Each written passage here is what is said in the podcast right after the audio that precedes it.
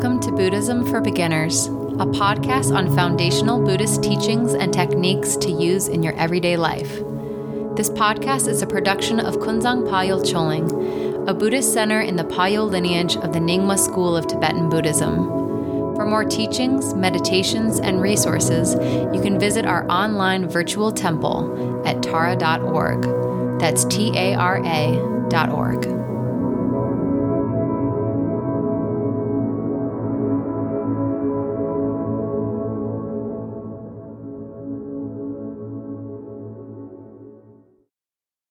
What is karma?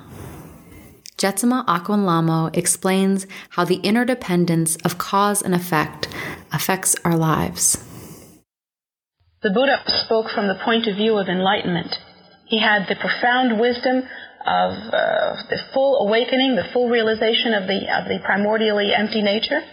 And at the same time, he also had the profound wisdom of understanding every kind of cause and effect relationship all cause and effect in the past, all cause and effect in the present, and all cause and effect in the future. And so when he gave us these truths, he was able to speak from that perspective. we actually have a very superficial perspective. Our perspective really only begins at the time of our birth, and for most of us, we don't really begin to remember until we're three, four, and five years old. So all of the cause and effect relationships that we understand, we only understand from the point of our birth. Perhaps some of us were born with some sickness that continued throughout our lives. Or perhaps some of us were born with some uh, habitual tendencies or natural tendencies that have always been a part of us, and we think, oh, we've just always been that way. We don't understand any other way besides this particular way that we have experienced we don't understand the cause and effect relationships that have preceded our birth. But the Buddha spoke from the point of view of understanding every single cause and effect relationship. His omniscience was complete. He was able to view every single circumstance that resulted in the patterns and habitual tendencies that we are now fully engaged in.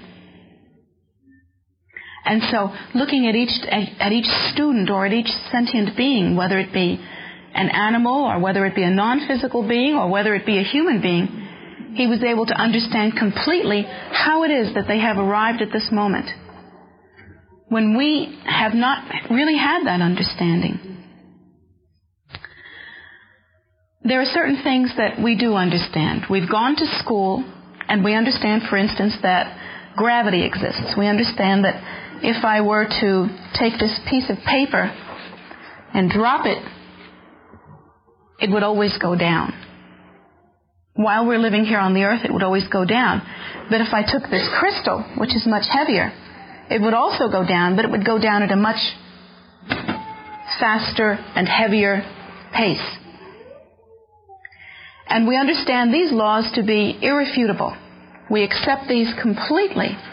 We base all of our experience on these laws. Everything that we do, we do with the assumption that this will exist. So therefore, we won't take anything that's precious to us and simply let go of it. We won't do that because we know that it will fall. This is something that we accept as a base, basic foundational understanding due to our experience. Yet somehow we manage to engage in our lives and to experience life situations and to, to involve ourselves in life experience in such a way that proves that we have no real understanding of cause and effect relationships. Interestingly, this is the same for people who are just thinking about practicing meditation or just thinking about practicing the Buddhist path. And it's also the same for people who have been practicing the Buddhist path for some time. We all seem to engage in a kind of overwhelming forgetfulness or something like a disbelief or a lack of understanding that cause and effect relationships always engage themselves perfectly. These children that I just spoke to are beginning to understand very interesting things, things that are very difficult for us to understand. For instance, one little boy said that uh, we are sick because of our karma. If we get sick, we are sick because of our karma. Where clearly his mother told him, if you eat your vegetables, you won't get sick. I myself have said to my children, if you eat your vegetables, you won't get sick. And yet it's important and precious that these children can learn that what they need to do is to purify their karma, and especially the karma having to do with either taking life or preserving life, that that karma should be completely purified, and in that way our forms, our bodies, will be very healthy as a result of it. We, however, tend to understand phenomena in a very superficial way. Why does that happen to us? And how can we break that habit? It's a very difficult habit to break. First of all, we have to understand exactly where we're coming from. We are part of a materialistic society. In our society, a prevalent idea is to learn exactly what skills will get us what we want. And we are given a set of ideals, we are given a set of goals from the time of our birth, and they are material goals. Little girls are taught to marry rich. Uh, only recently have we been taught to uh, achieve anything in our own right. Little boys are taught that they have to grow up and they have to get a really good job and they have to get a big house and they have to support their family well. And we all have ideals associated with getting material goods. And it seems very simple. The idea being that if you get a good job, you will get lots of money. And if you train hard for a certain vocation, that vocation will bear fruit and that fruit will be money. And so we operate on that premise. We're actually, for the most part, and of course this is generally speaking, this may not be the case in your family. For the most part, we are not taught any particular inner cause and effect relationships. We are not taught any particular moral values. I remember clearly getting the message, both from my family and from society in general, that I was only in trouble with something I did illegally if I got caught at it. I remember my parents having great long discussions with tax people and I remember those discussions resulting in their ability to save money by just fudging on the truth a little bit. And I remember uh, that this was not uncommon and that no one thought badly of them. In fact, they were kind of heroes if they, if they did that kind of thing. And that kind of idea pervaded all of our lives. And I'm sure you recognize it to some extent within your own that if you take something or want something or manipulate life in order to get something, so long as you really don't get caught and it isn't right in your face what's happened, so long as no one else knows about it, it's kind of okay, or at least no one talks about it. We really have very little instruction, we Americans, on the fact that it's important how we think of others. In fact, I know that there are many people in our country and perhaps in the whole world, I don't know, I can only speak for our country, who have the idea that if you're nice superficially to other people, that is to say, if you act very friendly and act very kind, that you'll make lots of friends. And it doesn't really matter what you're thinking in your heart. And haven't you met people that speak very sweetly and very nicely and very politely to you, and yet they are transparent enough for you to realize that inside they're thinking, I don't really like the way she's dressed. I don't really think that she lives very well, or he lives very well. I don't really agree with his or her philosophy. So that there seems to be a double standard. There seems to be an idea that what you display as your behavior is what counts. That's what you'll get caught with but what you have within your mind, what habitual tendencies you cultivate there, what morality you cultivate within your mind. What you experience as the continuum of your own mind stream. This you don't have to take any responsibility for. We really have that idea. And so it becomes a difficult thing for us when we as adults look at the Buddhist ideal and the Buddhist path. It seems very hard to cultivate that kind of inward morality, morality to the bone, where one's thoughts become important, where one has to cultivate real compassion, not just acting like a nice person, but real compassion, where from the depth of one's heart, one cares for the welfare of others more than one's own welfare. It becomes very difficult to, for us to adapt the idea or the feeling that we are responsible for engaging in activity and for engaging in a kind of focus that brings about the end of suffering for others. It is easier for us to think that all we have to do is act like a nice guy or a nice lady. And so we engage in acting and spend very little time really changing, really changing to the heart, changing to the depth of our being. We simply have not been taught that this is necessary. And when we meet with the Buddha's teaching, the Buddha requires of us that we actually think of others as being more important than ourselves. We are taught that this is the true antidote to suffering. That we have to really end self absorption. Not simply act nice, but really end self absorption. And that that is the very antidote to the terrible sufferings that we endure. Many students have come to me and they have said it's simply too hard. It sounds like a good idea. I wish I could do it, but it's simply too hard. Many American students have come to me with that. I don't think, however, that our young children who are learning this from birth will come to me with that. Because there is a simple and natural acceptance that this is what makes it not hurt anymore, to practice from the depth of our being.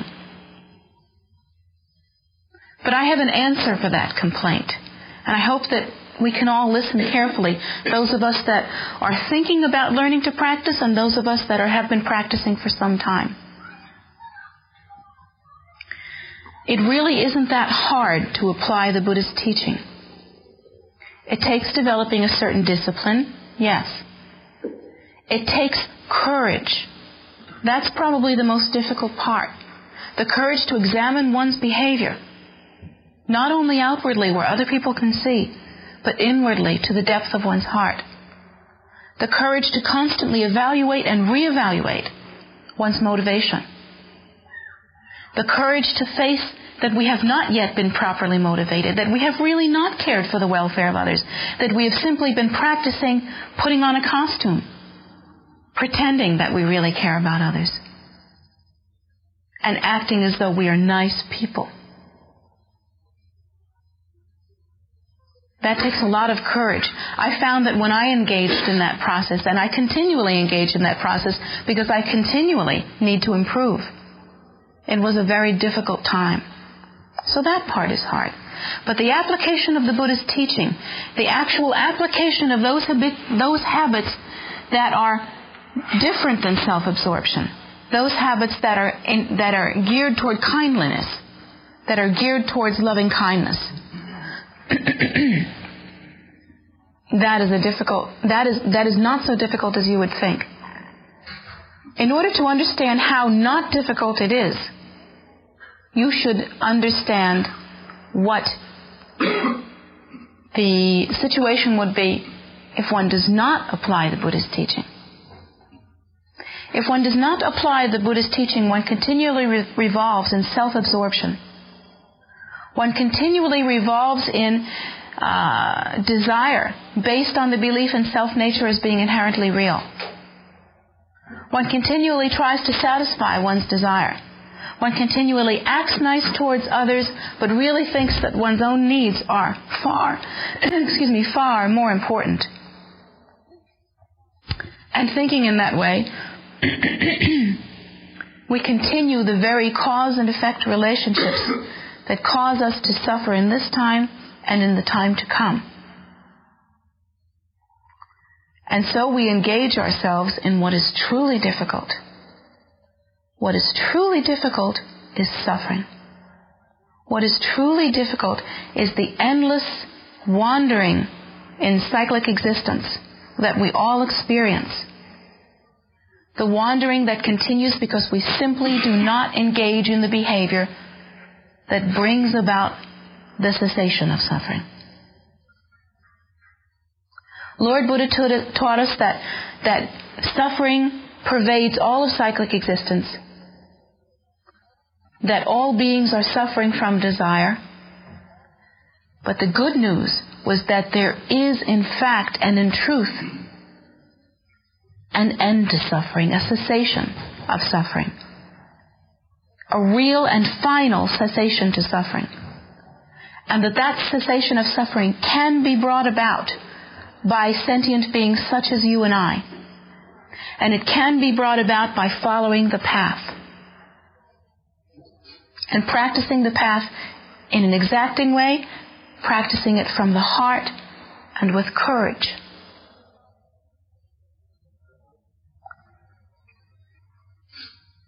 Therefore, it is up to us, since the path is available and practicable by beings such as you and I. It is up to us to rely on the Buddha's discovery, on the Buddha's teaching, to take the Buddha's word for it, since the Buddha, as I said before, is able to speak to us from the point of view of enlightenment and has experienced all of cyclic existence, having started just like you and I. has experienced all of cyclic existence and has experienced the precious awakening as well. And from that point of view, was able to tell us for sure, for certain, there is a cessation to suffering. And here is the path. Now we have a choice. Do we wander endlessly, hoping that eventually, because of luck, we will stumble onto something precious that will help us? How long have we stumbled? According to the Buddha, we have stumbled since time out of mind, inconceivable time, aeons and aeons of cyclic existence. And have not yet achieved enlightenment. But somehow, miraculously, through some fortunate behavior in the past, and it must have been very good, we have stumbled upon the path and having the, uh, the ability to practice the path, we are faced with a choice. Now that sounds like a teaching just for beginners, but believe me when I tell you, every proper Buddhist needs to make that choice again and again and again, every day. Because until we achieve supreme realization, until we achieve enlightenment, we're never finished with that decision. We always tend to want to fall into the pit of thinking of ourselves as being supremely important. We always tend to want to fall into the pit of self-absorption. We always tend to want to fall into the pit of acting in such a way that is contradictory to what the Buddha taught. And that is the point of practice. As Buddhists that have been practicing for some time, we shouldn't practice just because that's what Buddhists do. And we shouldn't practice by rote or mindlessly thinking, well, I should just continue because I've already started it. And we shouldn't practice because it's simply easier to continue doing what we have been doing for some time. every moment that we practice, every moment that we think in this way, we should connect it back to the original teaching and keep it in our minds until it's sharp like a tack, sharp like a knife, and cuts through our delusion. I am practicing because all sentient beings are suffering.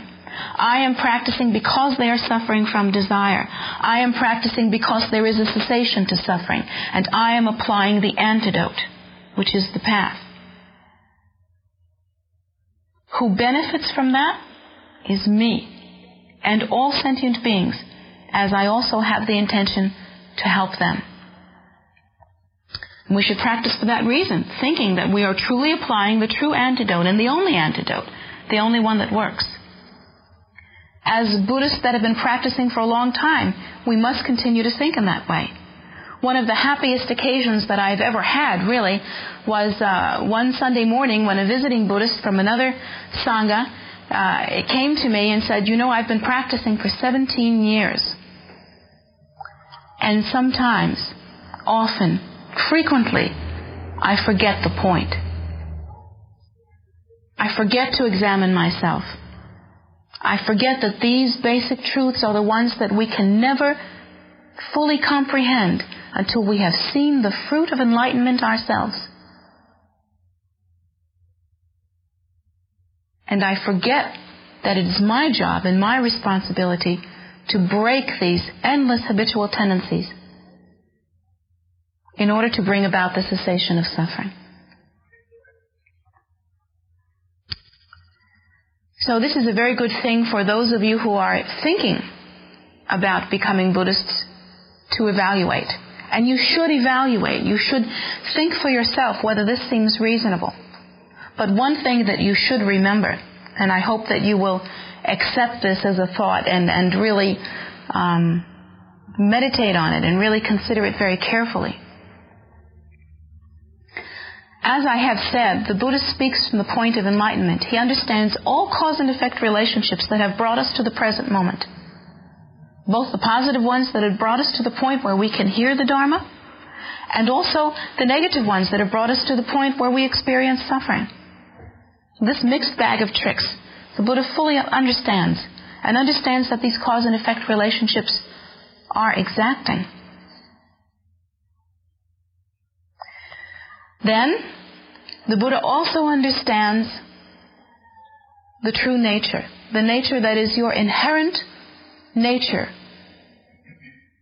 experienced by each of us only in seed form and actually not experienced at all at this point. The nature of which we have had yet no taste, no real experience, because we are so strongly and compulsively involved in the fixation on the continuum of our experience due to the belief in self nature as being inherently real, due to the fixation on ego.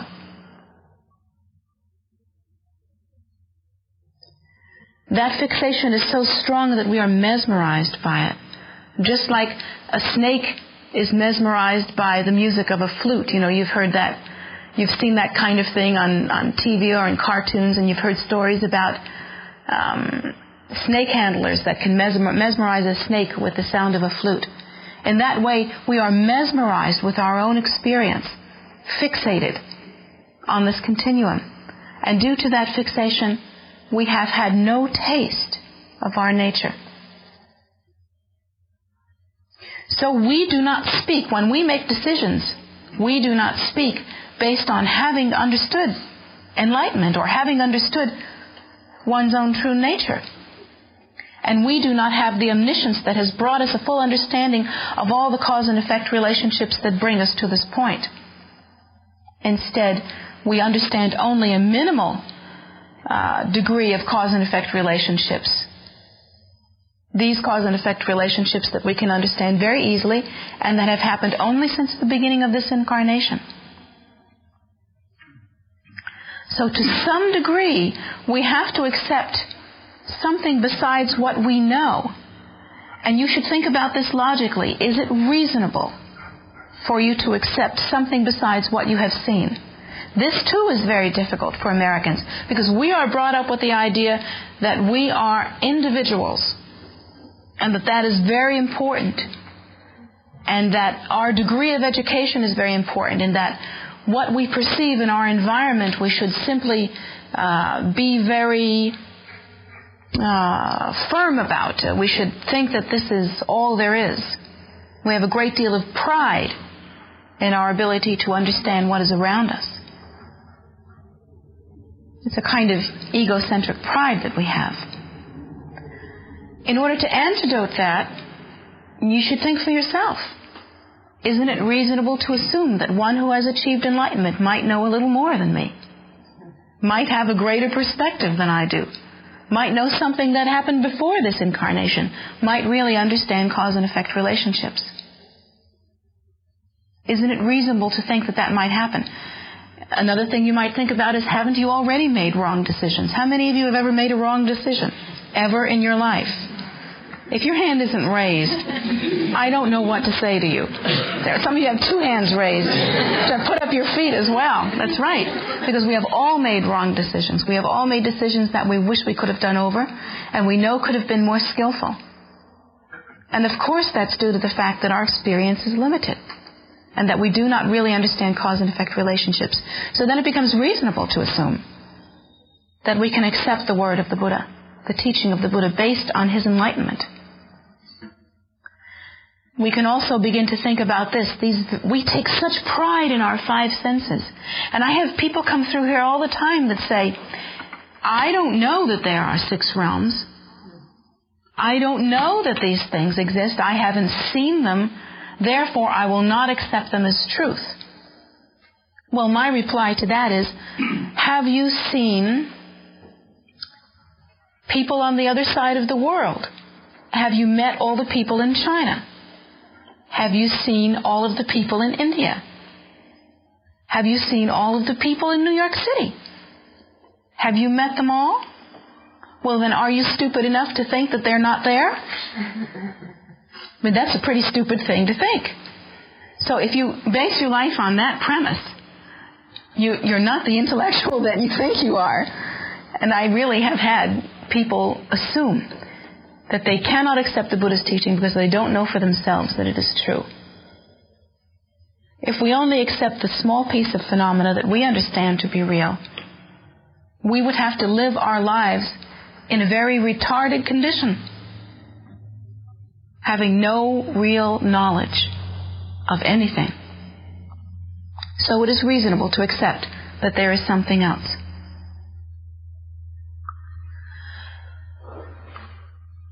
We put so much importance on the five senses, but according to the Buddha's teaching, the five senses are actually extensions of our ego. They are actually exaggerations or extensions of our own ego, of our own belief in self nature as being inherently real. And according to the Buddha, that basic foundational belief in self nature as being inherently real is incorrect. It is a delusion because of our fixation on self nature, we continually experience that and only that. And we have never had a taste of our nature.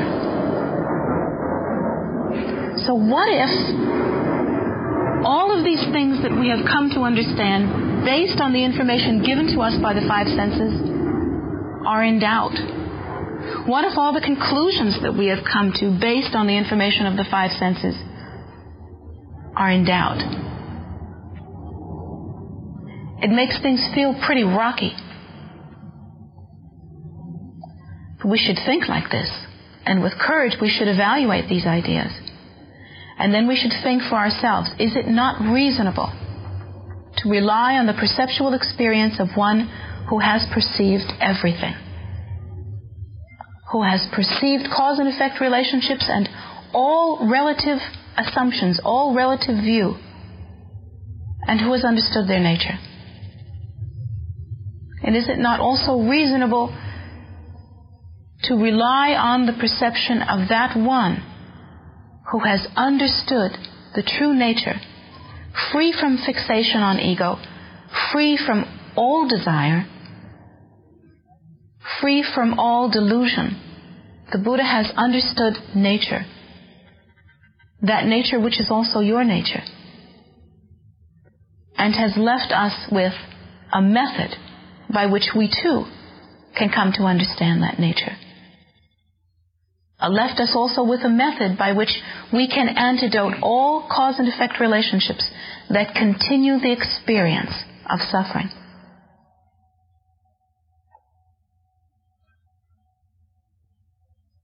So, these five senses, these very ones that have been our gurus and our guides, we should lay aside temporarily in order to think for ourselves whether this is not true. Now, one other thing that Americans are afraid of, and as a closing thought, I hope that you will think about this. We have a terrible fear of relying on the perception of another. We are taught, what is the old saying, to believe only half of what you see and only some of what you hear? Isn't that the expression? Our very mothers and fathers have taught us that. Thinking that we should, we should really experience something directly, and only when we know it directly and have experienced directly, only then can it become truth to us.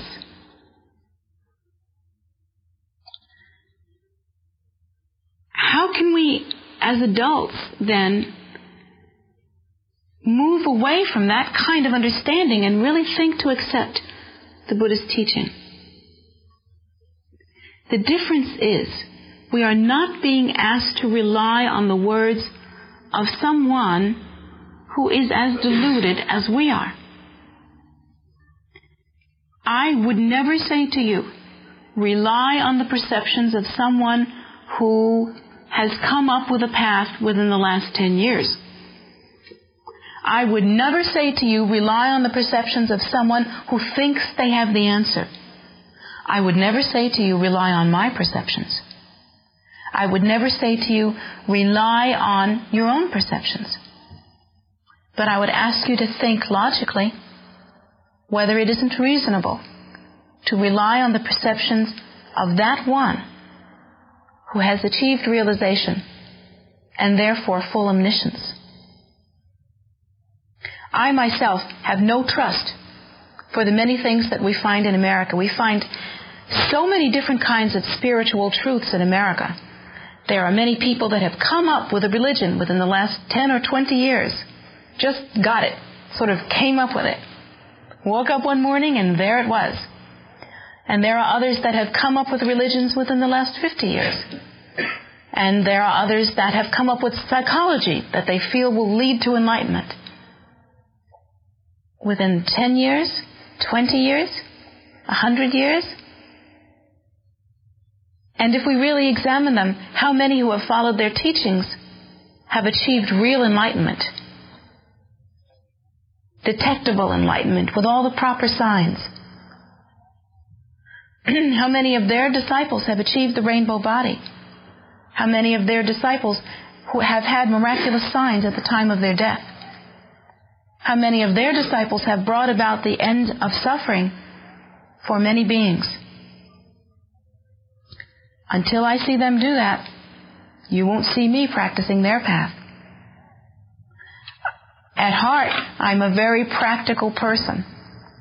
If I'm going to cross the ocean of suffering, I'm going to cross it in a boat with no holes. I'm going to be very certain that it has consistently proved, pr- uh, provided the proper result. That no one has ever been led astray practicing that path that it has consistently produced enlightenment and the ability to help others to achieve enlightenment. These things have to be proven to me. And they should be proven to you as well.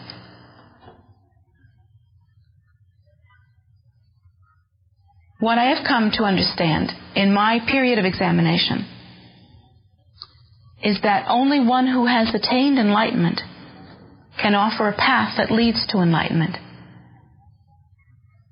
Only what arises from enlightenment can result in enlightenment, enlightenment, in the same way that apple seeds can only produce apple trees.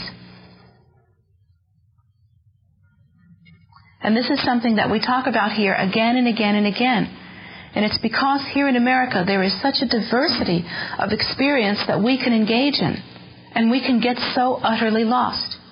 And even once we have chosen the Buddha's path, There is such a diversity of internal experience that we can engage in.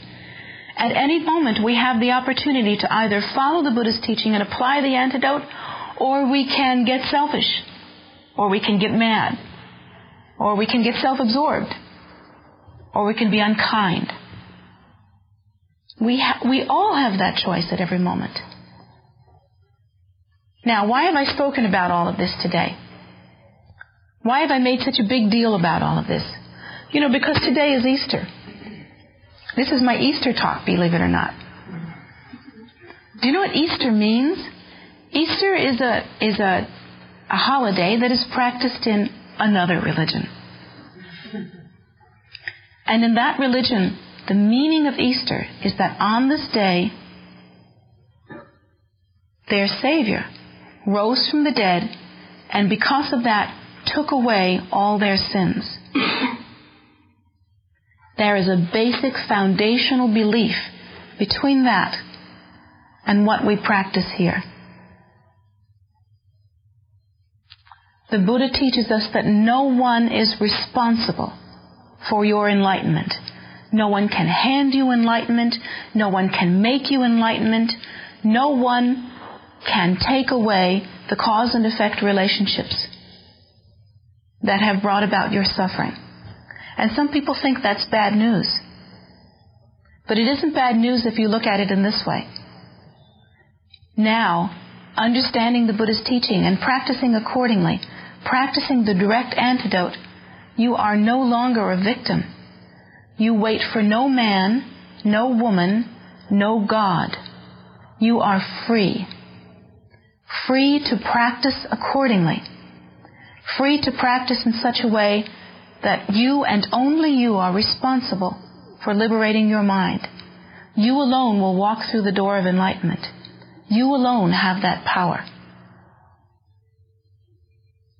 Through relying with faith on the view of one who has crossed the ocean of suffering and who was the same as you, you too have that power. How fast you go, how slow you go is completely up to you. It's no one else's job and no one else's fault. You are free. And that is the Buddhist Easter message. So I hope that you will take it into your heart and practice it sincerely. Practice it not only on Easter, but every day, because you have the opportunity to practice every day of your life the availability of the path is always here. Lord Buddha did not say to you, you can only practice on holy days. Lord Buddha said, I have given you the path, now work out your own salvation. You work it out. So that's the Easter message. The ball is in your court. What will you do? Thank you very much. I hope that you think about this and remember this. If you come here just to be entertained, good for you. But I'm not that entertaining. Every now and then we can have a little bit of funny here. And you might think that's enough for you. But I don't. If you come here and take these teachings to heart and because of them motivate yourself to practice accordingly, then you have not wasted your time, nor mine either. It matters what you do. And that's what you should think about. So thank you very much.